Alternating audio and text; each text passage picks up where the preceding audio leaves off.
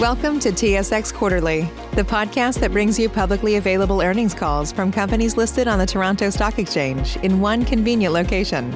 Gone are the days of looking through confusing websites. You'll find the important information right here. Enjoy the call.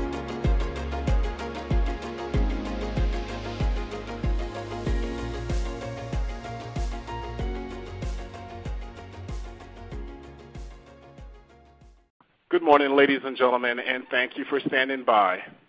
Welcome to Sprott Inc.'s 2020 second quarter results conference call. At this time, all participants are on a listen-only mode. Following the presentation, we will conduct a question-and-answer session. Instructions will be provided at that time for you to queue up for questions. If anyone has any difficulties hearing the conference, please press star followed by the zero for operator assistance at any time. As a reminder, this conference is being recorded today, August 7, 2020.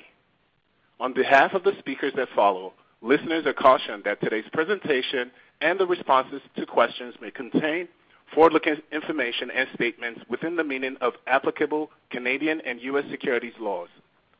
Forward-looking statements, forward-looking information and statements involve risk and uncertainties, and undue reliance should not be placed on such information and statements. Certain material factors or assumptions are implied in providing forward-looking information or making forward-looking statements, and actual results may differ materially from those expressed or implied in such information or statements. For additional information about factors that may cause actual results to differ materially from expectations and about material factors or assumptions applied in providing forward-looking information or making forward-looking statements, please consult the MD&A for the quarter and Sprott's other filings, including its most recent annual information form with Canadian and U.S. securities regulators. Forward-looking information is given and forward-looking statements are made as of the date hereof, and we do not undertake to update or revise our forward-looking information or statements, whether as a result of new information, future events, or otherwise, except as may be required by law. At this time, I would like to turn the call over to your speaker, Peter Grosskopf, CEO. Thank you. Please go ahead, sir. Thank you, operator. Wow, I can tell we're listed in the U.S. now. Good morning, everyone, and thanks for joining us today. I hope that you are all staying safe and managing through these times. On the call with me today is Whitney George, Kevin Hibbert, John Ciampaglia, and Glenn Williams. Our Q2 results were released this morning and are available on our website, where you can also find our financial statements and MD&A. So starting on slide four, the events of this year have been dramatic and will have far-reaching impacts. Global governments have been forced to react to COVID in an unprecedented manner, not just because of the scale of the issues, but also because the global economy is no longer large or robust enough to handle the amount of debt which has been created over the past 50 years. In our view, central banks have painted themselves into a corner, leaving no option other than artificially low interest rates, debt monetization, and ultimately, currency debasement. And This uncertain environment will support the gold thesis for the foreseeable future in our view. In response, gold and silver and their related equities have broken out decisively in 2020, outperforming most other asset classes and certainly every other currency. Specifically, gold has gained more than 33% this year. It recently breached the key 2,000 level and is setting new highs relentlessly. Gold producer equities have also performed well, rising more than 50% after recovering nicely from the sell-off in late March. While sentiment indicators suggest that a correction could be expected and healthy, gold is now well supported by long-term fundamentals. Turning now to slide five for some look at recent highlights. With rising gold and silver prices and dramatically increased interest in the sector, Sprott has experienced significant growth in our asset base. On a year-to-date basis, as of August 4th, our assets under management have increased by 83% to 17 billion.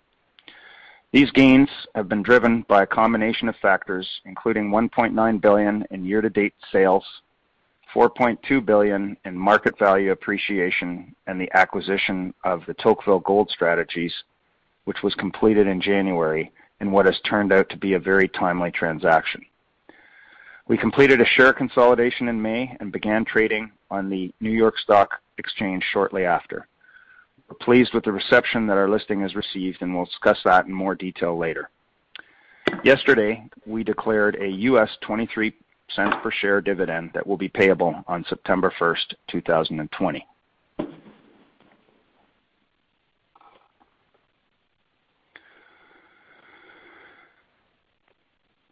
Can we get the next slide, please? Sorry, I've uh, misplaced my notes here. I think there's a slight delay on the slides. Okay. Just give me one second.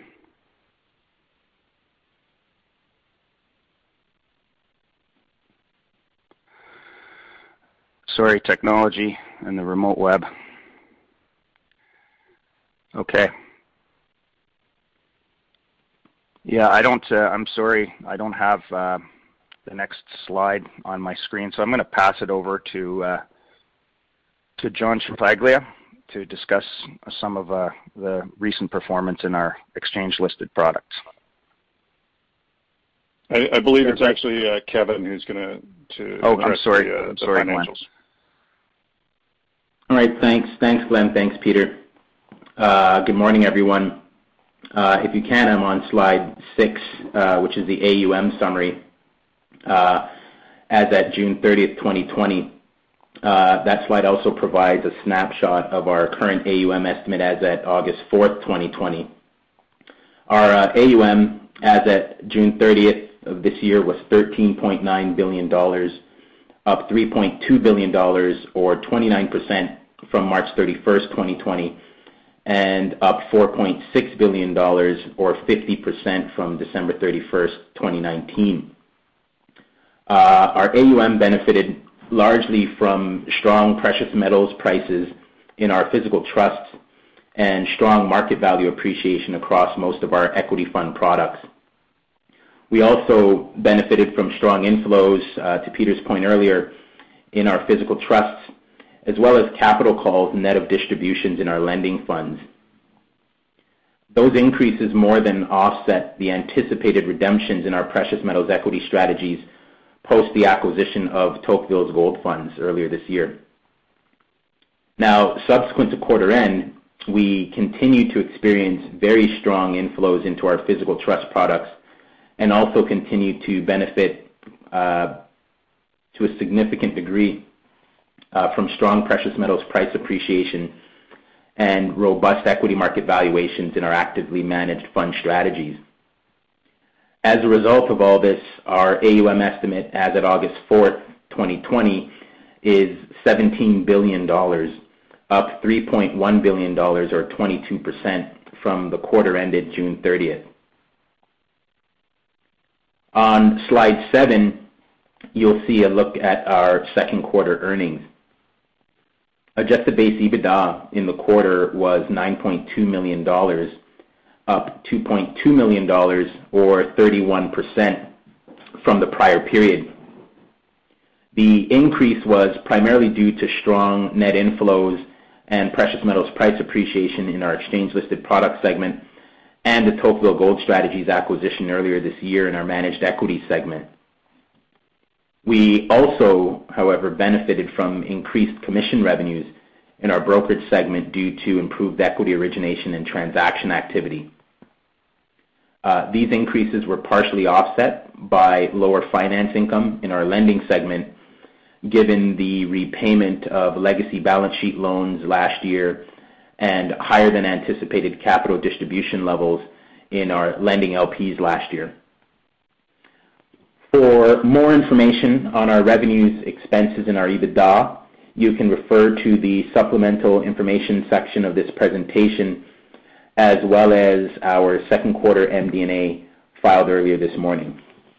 Uh, that said, I'll turn things over to John. Great. Thanks, Kevin, and good morning, everybody. Just moving to slide eight. Uh, we obviously had a very good quarter in our exchange-listed product suite. Uh, very strong demand. And I think what's interesting is that this psychological barrier has been broken with the new gold price hitting an all-time high.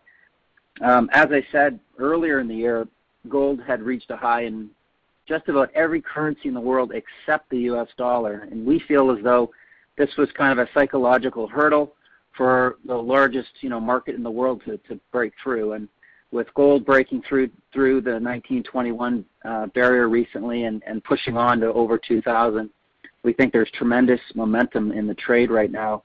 It feels very similar to 2010, uh, where we had very strong interest from the Western markets, which were driving the price gains and the flows in the gold and silver market. Um, the high gold price and the high silver price has definitely had an impact in the Eastern markets, which are more price sensitive, like in India and China. But what we find is that in these bull markets, it's the Western-based investor that really drives the price. Um, we're seeing very strong demand, I guess, across the board. But I think in the last couple of months, we've seen a rotation from typical gold and silver investors to now more generalists. And I think this has us very excited, and it affirms to us that we're still in the very early stages of this cycle. Um, as I said, in the early uh, part of the sell-off in the equity markets, Uh, most of the flows came from investors already invested in the trade. But in the last couple of months, we're seeing more and more people come to us and have conversations about moving part of their fixed income allocation away from uh, lowering the fixed income allocation and putting some money into physical gold.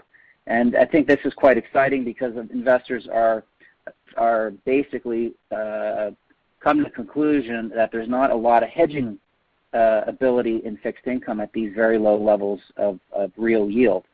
Um, that's very exciting to us. We think that's that's gonna drive the next stage of this of this rally. And uh, as I said, the interest we're seeing is global, and it's across many different investor segments. We're seeing much more institutional interest. We're seeing much more block trading in our funds, and that's what's really driving the flows. Um, you can see that in the month of July, we had a very nice uh, pop in sales, uh, just over $500 million. Uh, to August the 6th, that number is actually about $130-odd million. so The momentum has been very good um, with the physical trust sales. And I think the other important point to make is that liquidity begets liquidity. We're seeing a lot more trading in our funds. The funds are getting much larger in size. The physical gold trust broke through 5 billion. The gold and silver trust is almost at 5 billion. And our silver fund just broke through 2.5 billion. So these are very liquid, large vehicles for institutions to participate in. And I'll pass it uh, over to Whitney now. Uh, thank you, John. Um, on slide nine, I wanna touch on um, our managed equities business. Um, as everybody knows, um, we have uh, achieved significant scale in that business with the acquisition of uh, the Tocqueville um, team uh, and their assets. John Hathaway, Doug Groh are working wonderfully with our Canadian-based team that was in place already. So we obviously have now I think the largest group of professionals approaching the gold equities. Our funds are performing well. Uh, the slide says most funds are up 30%-50%. Um, more up to date would be more like 40%-80%, uh, now that we've had um, a very very strong performance, particularly in silver very recently. And um our flagship uh, gold equity strategy, headed up by John and Doug Groh, is up over 100% since its March low. Um, so we're performing well, and we're well-positioned to capture, you know, new interest in the area. Um, our relative performance uh, versus peers has improved quite dramatically due to the broadening out of the um, market into some smaller and mid-cap stocks, uh, which are usually, um, you know, where we add the most value in terms of fundamental research. Um but inflows into the equities are still subdued, uh, irrespective of the, you know, the very strong performance. And we are getting a very good response to our digital marketing efforts. Um, we have um, some of the highest engagement numbers um, uh, that uh, anybody in the industry, not just the mining industry, has seen. And um our webcasts and other online uh, presentations are drawing record attendance for us. So I think we're getting the message out there, and I think there are a lot of people watching, maybe sitting on their hands a little bit, Um, just waiting for a re-entry point. Um, on the slide 10 uh, is a chart uh, that gives you a sense of where we are in terms of uh, gold equities relative to gold bullion itself. Um, this is a measure of the Arca Gold Bugs Index, which is an equally weighted index of gold mining companies relative to the price of physical gold. And so you can see Uh, we are uh, nowhere near the end of the potential um, um, bull market that we think has just gotten underway in the last year or so.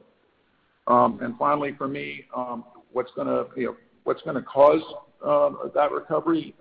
The outlook for gold mining companies has dramatically diverged uh, from other equity categories. The slide 11 chart shows you the expected one-year earnings growth gold equities in general, um, up 100% plus, um, and that would compare to the largest S&P companies, um, which are expected to have earnings decline by 16%. That, if nothing else, we think will draw attention. It may come first from algorithmic investing or passive uh, funds uh, that are looking for these kinds of factors. Uh, but we do think there's a lot of opportunity for it to broaden out.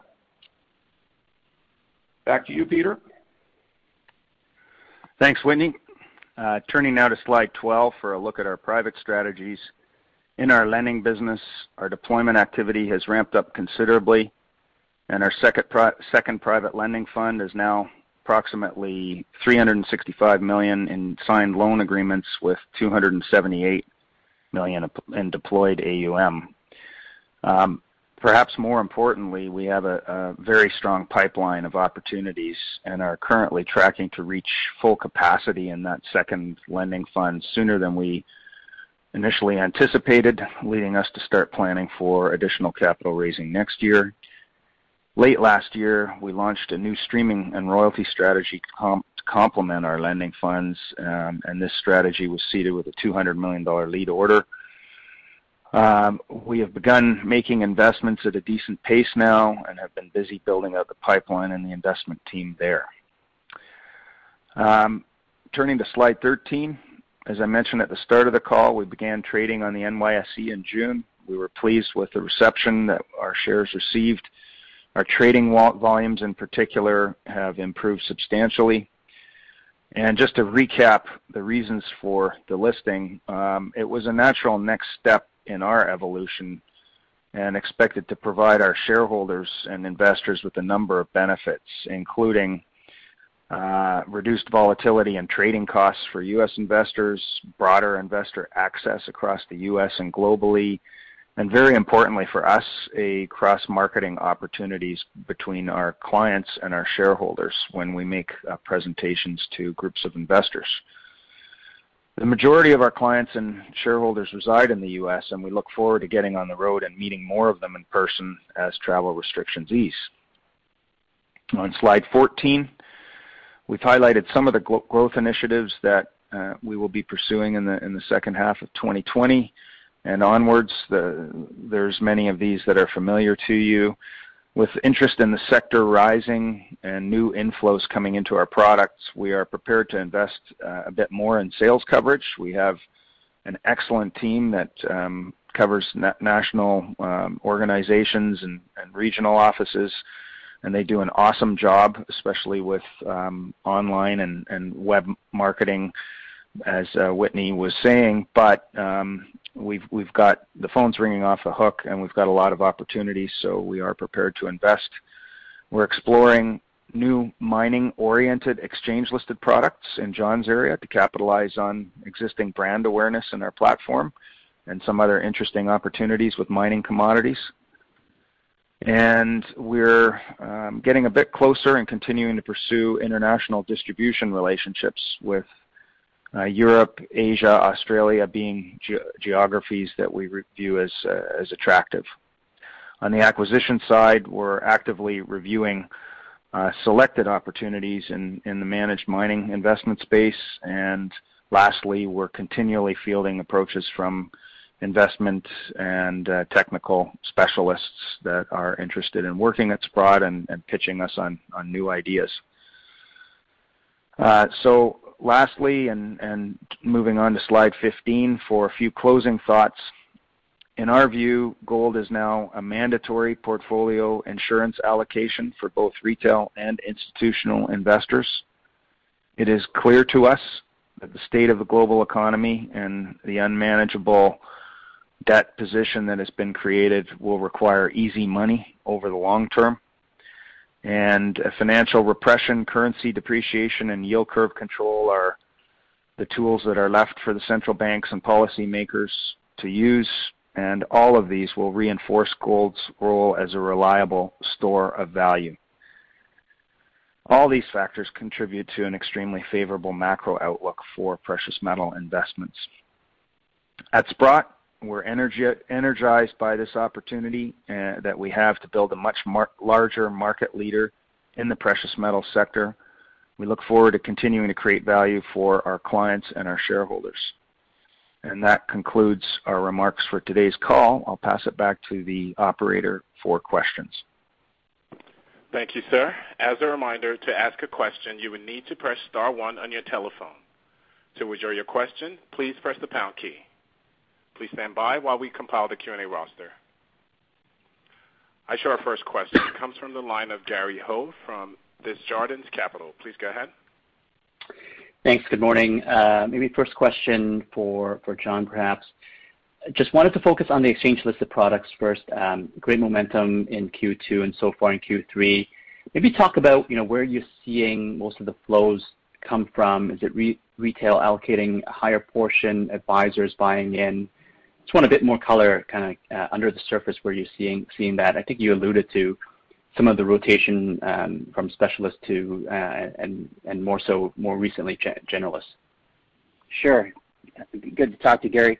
Um, as I said in the beginning of the rotation, uh, interestingly, it was the traditional retail silver buyers that kind of kicked things off. When silver touched below $12, they came out en masse and basically acquired every ounce of silver they could find. Um, and that and they were the early mover, and and you know they're they're they're hardcore believers and long-term holders. So but more recently, what we what we've seen is the baton's been passed more to family offices, and now we're seeing increasingly more registered investment advisors in the U.S. that are having conversations with us about adding allocations to gold. And I can tell you, many of these RIAs have not had any gold in their portfolio, client portfolios for years. Um, so it's it's somewhat like a time warp. Like it's like we're back in 2010 again, having these kind of conversations. So what we typically try to do is educate the the marketplace about uh, the role of precious metals in a portfolio. Um, We have a whole suite of funds, so we like to take a consultative approach. Uh, more recently, I would say mm-hmm. the sizes of the institutions are getting larger larger wealth managers. We're starting to see some interest from the wirehouses uh, in the U.S. Um, so I think it's the larger money now that is starting to move. And you could see that in our sales pattern, where in March, April, May, we had a really good momentum in sales, and then we had a bit of a lull as the equity markets recovered. And then, you know, even though the equity markets have been incredibly buoyant with tech stocks rallying, you know, having over $500 million in sales tells us that people are still concerned out there and are starting to now uh, not think so much about hedging equity risk, but they're thinking about their fixed income portfolios. How do they reallocate? There's not much uh, you know, juice left in the squeeze out of fixed income. If there is another correction in the equity market, will their fixed income portfolios be able to act as a shock absorber? Um, and so they are looking at gold as an alternative uh, in that mix. We're not saying people are dumping all their treasuries, but I think people are thinking about adding gold in lieu of some fixed income. Um, and obviously, that that is a huge capital pool to draw from. Um, and it doesn't take much uh, of a reallocation from the treasury pool to to the gold pool to really move it. Um, with silver, it's a little different. People people are getting excited about the price move. Uh, this is very eerily similar to 2010. I remember vividly, uh, in the early part of 2010, Eric Sprott said, "I think silver will be at $50 by the end of the year." At that time, it was about 18, I recall. And he was not exactly right, but he was only off by $1. Um, it feels like the momentum in silver is similar to 2010, where it's just, uh, again, it's a much smaller market than gold, uh, and people are chasing that momentum for sure. So it's a variety of factors, but I think the larger asset allocators, the larger uh, wealth managers and family offices are starting to move to gold. I think it explains the the global phenomena we're seeing across all the gold ETFs. The flows year to date globally have been ginormous. Uh, and those are those are primarily funds listed in the U.S. and uh, the U.K. and Switzerland. So it's uh, it's a global phenomenon. We think it's a global reallocation. Thanks for the thanks for all that, John. I appreciate it. Second question maybe for Kevin. I saw a nice lift in EBITDA margin, staying with the exchange-listed product segment, 77% this quarter uh, from 71 last year. Maybe bigger picture question, you know, where where does this platform top out in terms of margins, and what AUM level do you need to achieve that? Thanks, Gary. Uh, I would say we're pretty much there right now. Um, at this operating margin level, uh, the um, growth in AUM wouldn't cause the margin to grow that much more. I mean, if we stay at the pace of what we're seeing now, um, perhaps we can start knocking on the door of 80%, but I think uh, we're money good for 77 for the rest of the year. Okay, perfect. Last one. Uh, Peter, uh, just given the increased sentiment in the space, I think you mentioned a few kind of new initiatives, maybe on the products side. Um, can you maybe elaborate? Would you pull some of that forward, perhaps talk about the M&A front and maybe thoughts on use of capital here? Sure. Um, well, there's been increased investor interest across a number of different mining commodities. Uh, we've seen resurgence of interest in uranium and in uh, battery metals and um, even even base metals and specialty metals uh, like rare earths are getting a lot of uh, interest. So we do have a an innovative and um, I think very accomplished physical products team. We can get things done quickly and um, and and build build new Uh, investment areas around some of those ideas. So we're we're constantly exploring them. Um, we're pretty conservative in that we don't really want to launch anything or get anything going until um, we're we're certain there's a pretty broad-based demand and a sizable product for it. There's no question our hurdles have gone up in terms of relevance. Um, and then even in the gold area, there's there's new innovations that can be looked at. Um, There's no shortage of of creative ideas around here, and it's only a question of whether we get the right mechanics for a launch. And I think the second part of your question was related to M&A or balance sheet. Our balance sheet is is just perfect right now. We have a lot of undrawn um, facilities and some capacity to do things. Um, And we're certainly not levered by any conventional measure. So um, we we see opportunities for for tuck-ins and for um, uh, smaller franchises that that we that could become part of our platform, and we'll react to them as we see them. In terms of large uh, deployments of capital, um, don't really need to do that right now. I mean, we just don't see uh, the need to be buying um, huge cash flow businesses in our business. Uh, talent is everything, and if we want the talent, those people will come in as partners and shareholders. So I just don't see the need for a heavy balance sheet at this time. Okay, perfect. Uh, that's it for me. Thank you. Thank you. Our next question comes from the line of Geoff Kwan from RBC Capital Markets. Please go ahead. Hi, good morning. Um, Kevin, can you just uh, remind me just how the performance fee structure on the lending fund uh, works and what would be a reasonable way to go about trying to kind of model out the performance fees for the lending funds? Uh, I would say you could just start with the the um, Uh, management fee breakdown in the MD&A. That provides, uh, I think, a decent um, starting point for you. And then just apply it against the AUM numbers we disclose. I mean, is there anything from a performance standpoint you can kind of point to as to kind of where you stand today on the fund, on the returns? Is it like mid-teen so far, or? Uh, no. If you recall, we talked about, in a number of quarterly calls, the fact that we can't provide an awful lot of guidance or insight into that space. Uh, from a a, reporting perspective a reporting perspective under IFRS and under US GAAP, they're both converged now. We can't disclose or provide any numbers around uh, performance if we're still in the clawback period, which we are. Uh, what I would say in general terms is that the lending funds are doing very, very well, and so I would expect a decent number uh, at the time we eventually uh, close, either close the funds or move on. So um that's that's the most I could say about that.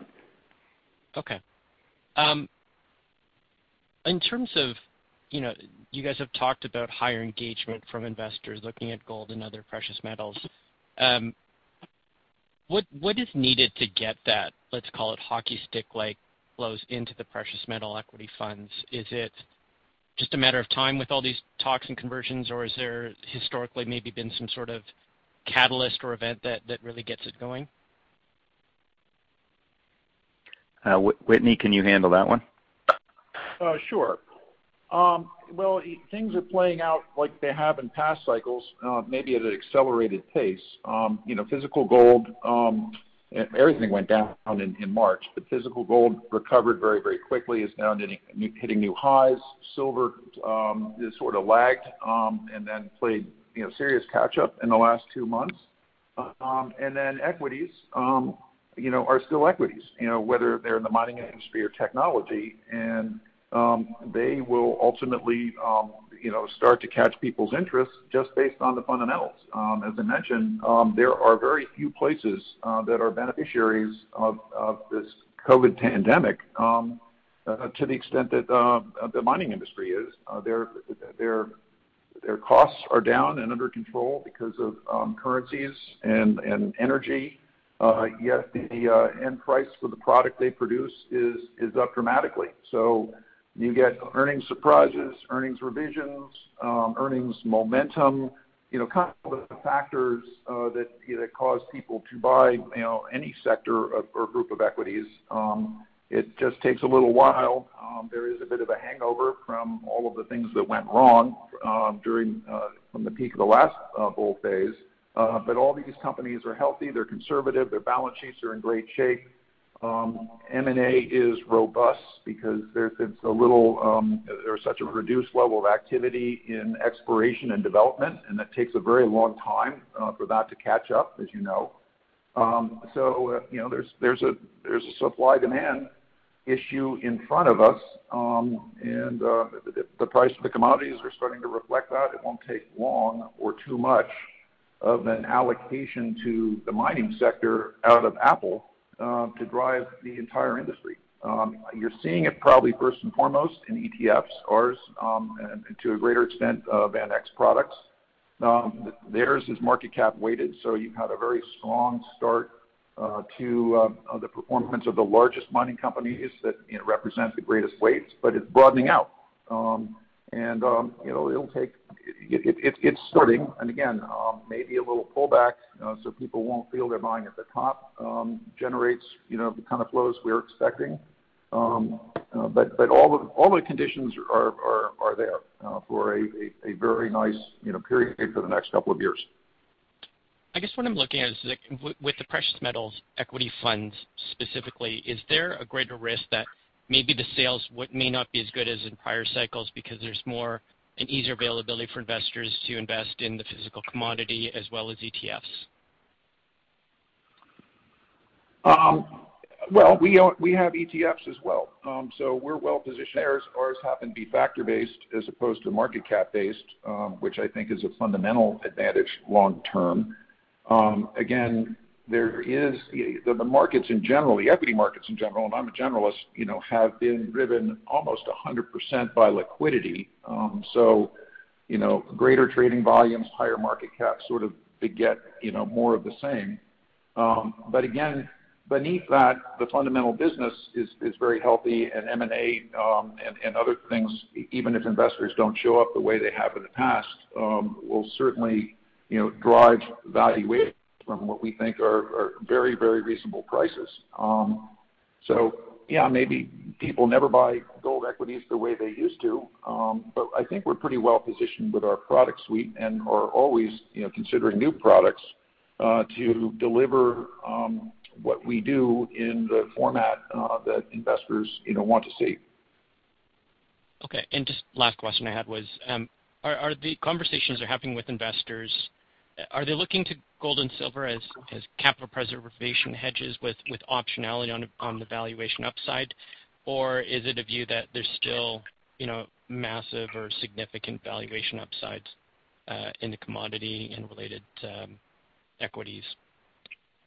So we're talking to investors about our physical products um as a you know as a very viable alternative with very low cost. We like to tell people gold's the original alternative investment.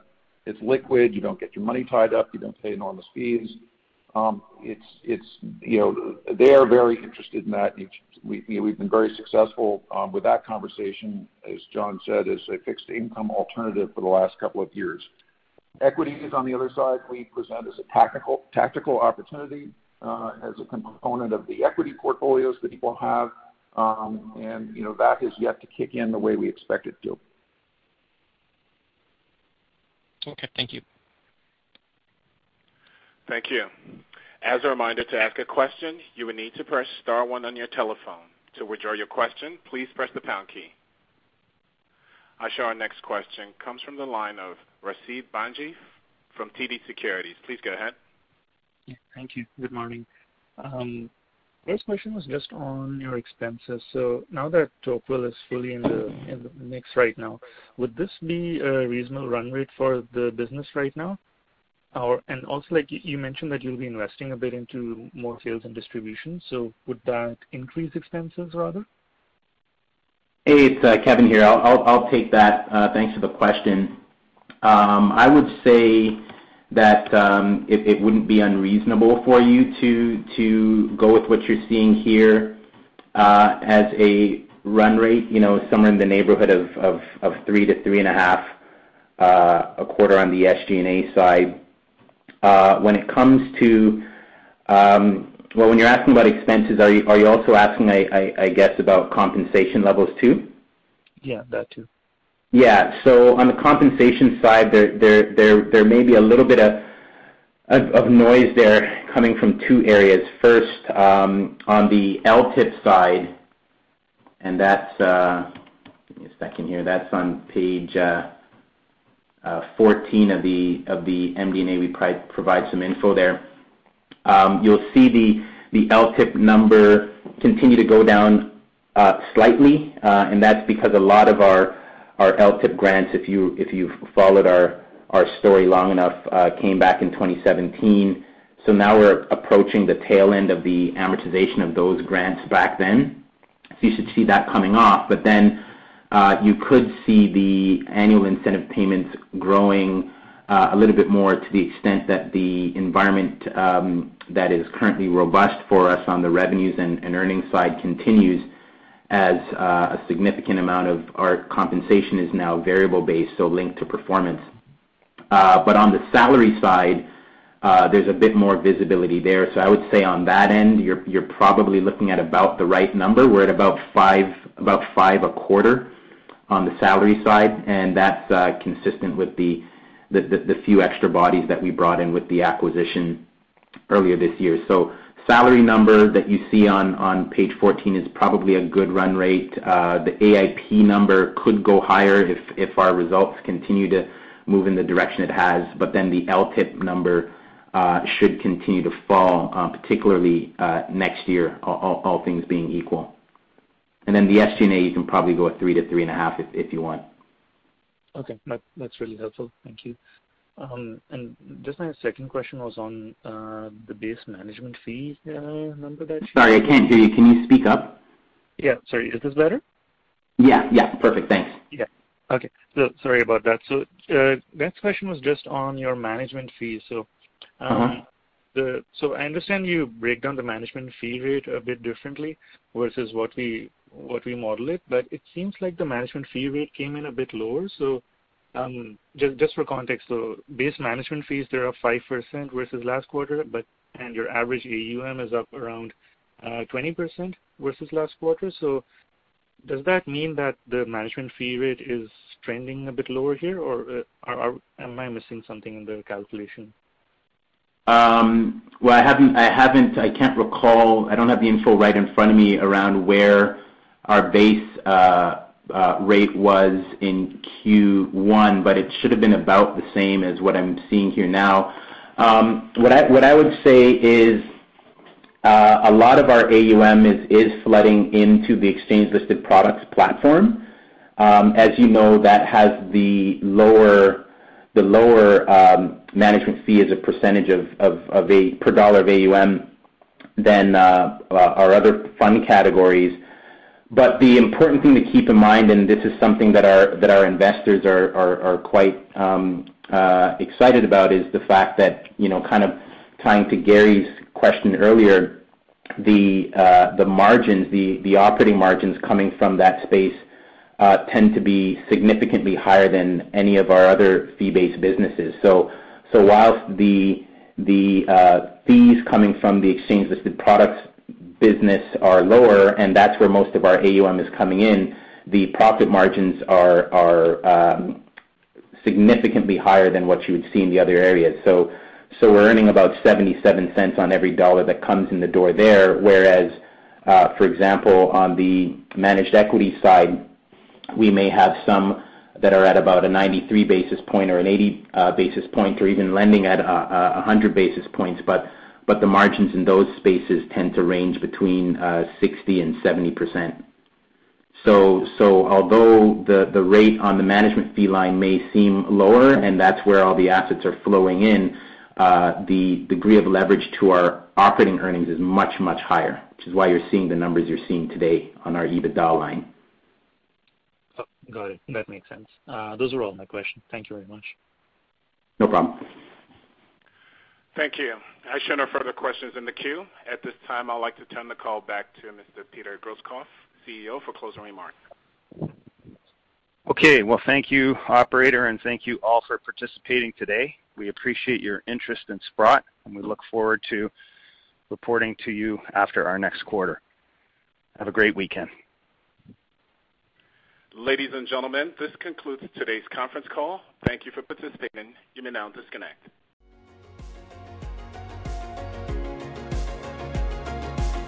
Thank you for listening to TSX Quarterly. If you enjoyed the cast, remember to leave a good rating. And remember, for any additional inquiries, please consult the company's investor relations section on their website.